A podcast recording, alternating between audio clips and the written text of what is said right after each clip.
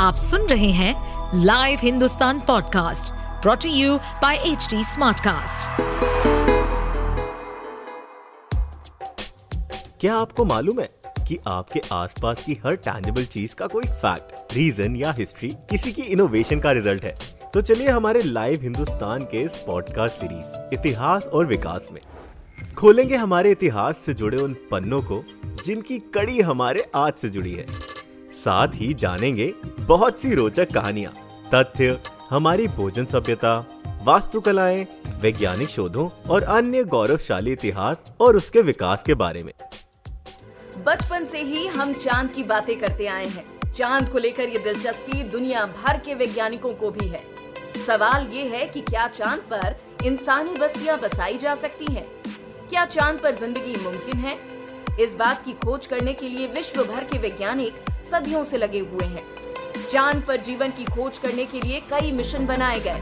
वैज्ञानिकों की ये खोज अभी खत्म नहीं हुई है। आज के इस एपिसोड में हम आपको बताएँगे क्या चाँद पर ज़िंदगी मुमकिन है। इसराइल को मिले चाँद पर जीवन के संकेत। चाँद पर अब तक कितने मिशन हो चुके हैं? चाँद पर हुई खोजों में भारत का क्या योगदान रहा और चंद्रमा पर भारत का अगला मिशन कौन सा होगा चंद्रमा पर इसरो की ओर से अब तक जितनी भी रिसर्च की गई है, उसके मुताबिक चंद्रमा पर जीवन कतई संभव नहीं है, क्योंकि चंद्रमा पर सूर्य की किरणें बिल्कुल सीधी पड़ती हैं।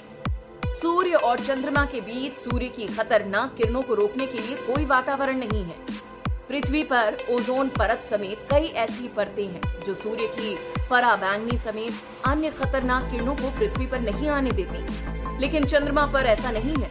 इसी वजह से वहाँ दिन का तापमान बहुत ज़्यादा और रात का तापमान बहुत ही कम रहता है। चंद्रमा पर पानी तो है, लेकिन बर्फ़ के रूप में। चंद्रमा पर ग्रेविटी यानी गुरुत्वाकर्षण बल बहुत कम है। यानी हम अगर पृथ्वी पर पाँच फुट ऊँचा कूद सकते हैं तो चंद्रमा पर तीस फुट ऊँचा कूदा जा सकता है। रिसर्च में कई ऐसे खुलासे हुए हैं जिसने ये साबित किया है कि चंद्रमा को स्पेसो टूरिज़्म के लिए ही केंद्रित किया जा सकता है। अमेरिका और रूस जैसे देशों ने 50 साल पहले ही चाँद की दूरी कुछ ही दिनों में तय कर ली थी। उन्नीस में तत्कालीन सोवियत संघ ने चाँद पर अपना मिशन लूना टू भेजा था।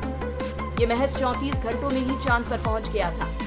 ठीक 10 साल बाद 20 जुलाई उन्नीस सौ उनहत्तर में। अमेरिका ने अपना अपोलो 11 मिशन रवाना किया था। ये पहला मौका था जब इंसान चाँद पर उतरा। इस मिशन को चाँद पर पहुँचने में चार दिन, छह घंटे और 45 मिनट का वक्त लगा था। 2008 में भारत ने मानव रहित अंतरिक्ष यान चंद्रयान वन भेजा। इसे श्री हरिकोटा के सतीश धवन स्पेस सेंटर से भेजा गया था। Indian spacecraft launch programme में यह सत्ताईसवा उपक्रम था। इसका कार्यकाल दो साल का था। लेकिन 29 अगस्त 2009 को बीच में ही नियंत्रण कक्ष से संपर्क टूट जाने पर इसे 30 अगस्त को बंद कर दिया गया। भारत से पहले पाँच अन्य देश भी चाँद पर अंतरिक्ष यान भेज चुके थे। ये लॉन्च भारतीय अंतरिक्ष अनुसंधान केंद्र, यानी इसरो ने किया था। चंद्रयान ने चंद्रमा की ध्रुवीय कक्ष में स्थापित होकर वहाँ से रिमोट सेंसिंग के ज़रिए चित्र भेजे। इसरो ने दावा किया कि चाँद पर पानी भारत की खोज है।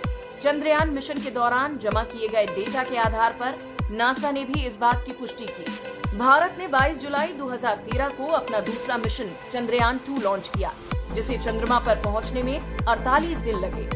भारत ने चाँद की सतह पर उतरने के लिए एक चंद्रयान भेजा था, लेकिन ये मिशन नाकाम रहा। इसके बाद इस साल भारतीय space research organisation Chandrayaan three नाम का खोजी अभियान चाँद पर भेजने की योजना बना रहा है। एक अंतरिक्ष यान एक रोवर और एक लैंडर वाले चंद्रयान थ्री को इस साल के खत्म होने से पहले लॉन्च किया जा सकता है। अंतरिक्ष विभाग ने इस साल 19 मिशनों की योजना बनाई है। ऐसे और interesting facts, stories food cultural movements and technological advancement सुनने के लिए और अपना फीडबैक शेयर करने के लिए आप हमें फॉलो कर सकते हैं Twitter Facebook Instagram YouTube and link पर। साथ ही ऐसे और पॉडकास्ट सुनने के लिए आप लॉग इन करें www.htsmartcast.com